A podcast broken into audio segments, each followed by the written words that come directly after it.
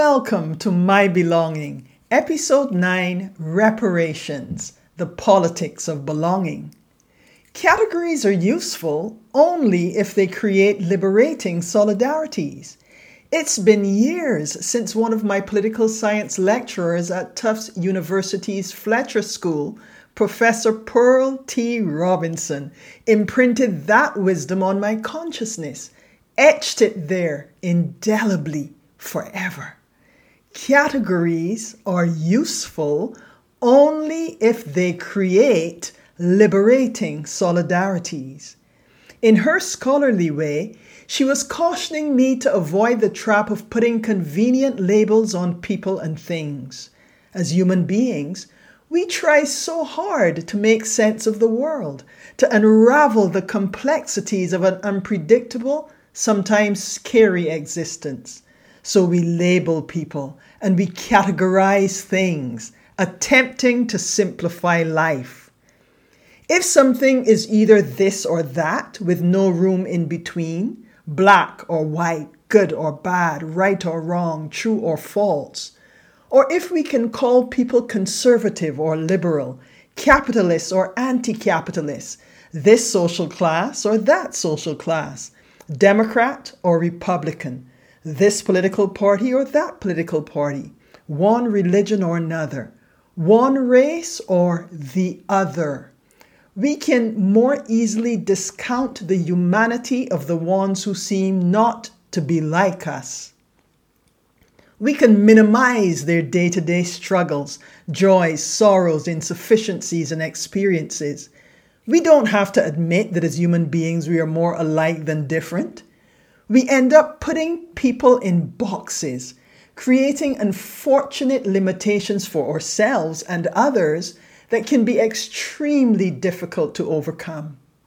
We isolate and tie the other to false narratives of what people of that sort should look like, how they're supposed to behave, what they believe, how they live, what they're capable or not capable of achieving fueling personal prejudices, bigotries, and misplaced expectations. This makes it easier to overlook those who aren't like us, the people we don't understand, the ones who aren't part of our preferred social, political, cultural, racial, religious, or economic order. But it also makes it just as easy to favor the people who are like us, to give them preferential treatment, to push them to the front of the line, to allow them unearned privileges that some other individual was actually more qualified to receive.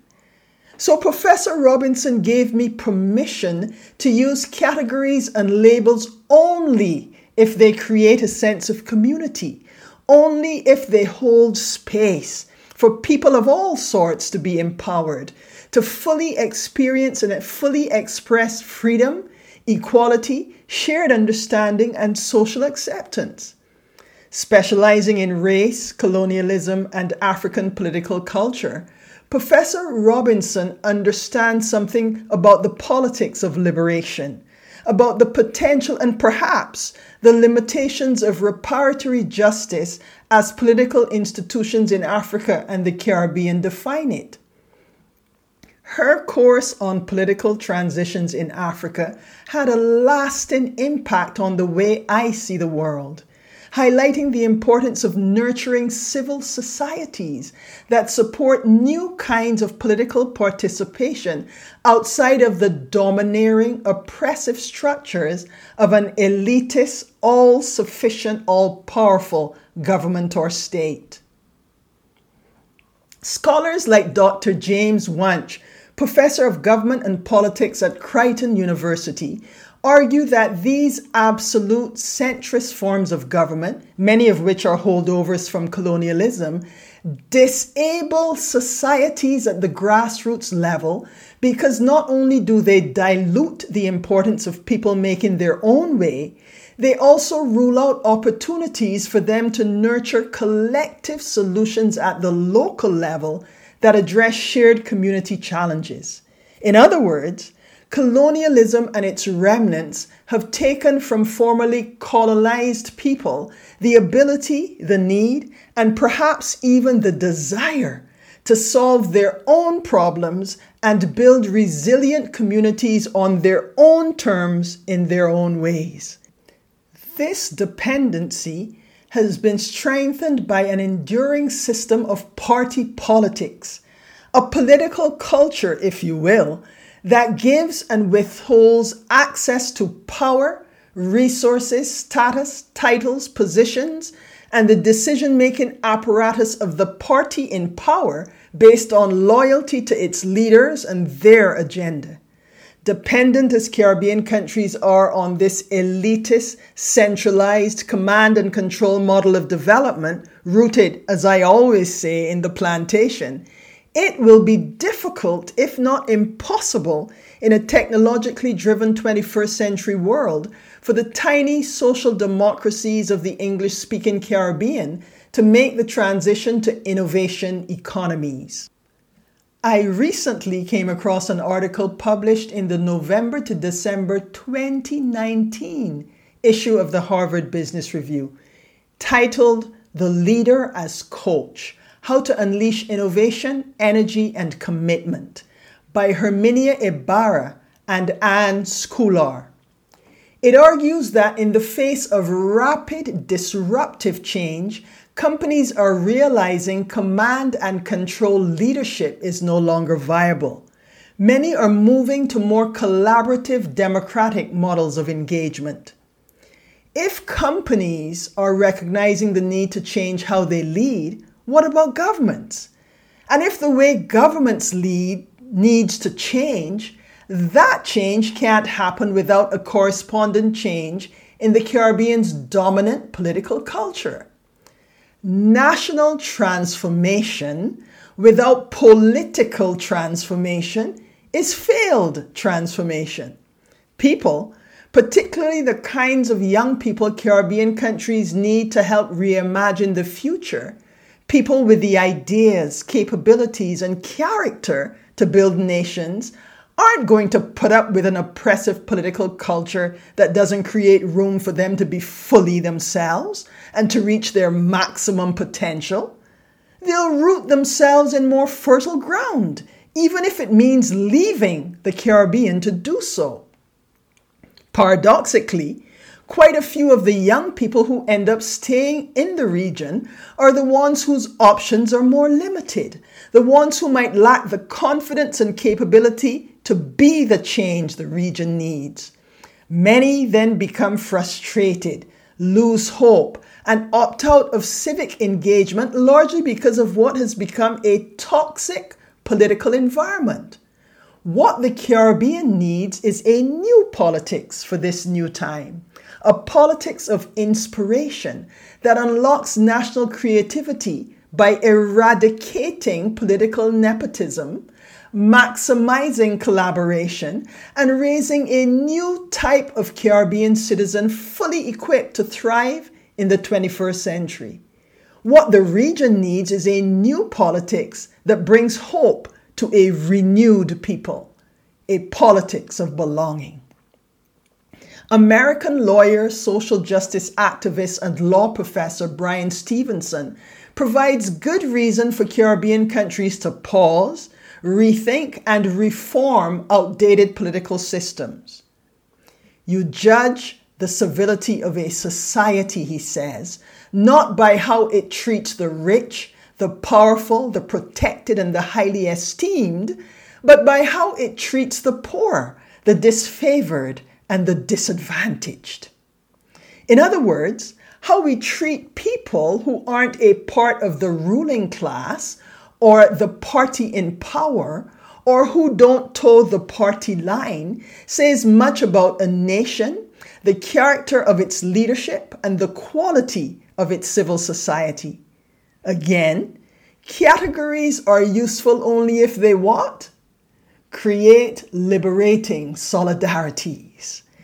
Categories and labels aren't particularly useful in advancing a country's national development if they embolden the powers that be to take care of their own, or give access largely to those who blindly support the party in power, sidelining the others, making them irrelevant, invisible, and impotent.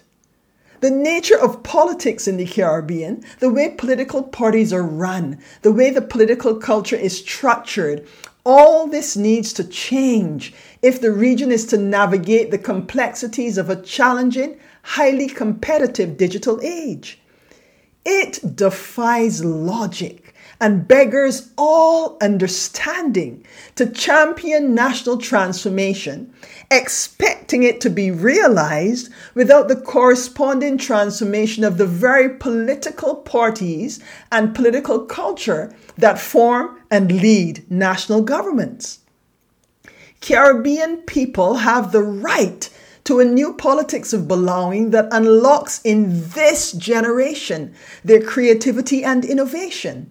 It's a politics of hope and national transformation, capable of raising a new type of Caribbean citizen properly equipped to engage in and with a 21st century world. At a time when electorates are better informed than ever, political parties will find it increasingly difficult to win hearts and minds if they keep failing to deliver on the promise of transformation. In creating a new politics for a new time, the Caribbean might do well to apply the principles of design thinking, a disruptive process that helps teams understand stakeholders, challenge traditional assumptions, redefine problems, and create innovative solutions as a collective. Test those solutions, perfect them, and then implement them. If this can be applied to problem solving in business, why not in government and in the redesign of Caribbean political culture? In this context, it might also be useful to recall principle number two outlined in this podcast's episode 8, part 2 Foundations, the Principles of Belonging. Principle number two of belonging is decentralization. The idea that in digital spaces, influence isn't centralized, it's distributed, flowing in myriad directions. Any point a center, each user a potentially powerful promoter in networks whose value grows with every new connection. Collective wisdom, connection, community, collaboration. Impact manifests differently in decentralized spaces. Yet, governments have the authority, the reach, the control of citizens' personal identifiable information to exercise a certain level of dominance in any society and economy. Striking a balance between empowering diverse communities of people and regulating dominance is a necessary manifestation of the principle of decentralization. But its goal always ought to be to return grassroots power to the people, giving them control over more aspects of their everyday lives. Connection, community, collaboration, collective wisdom. This is the power of belonging.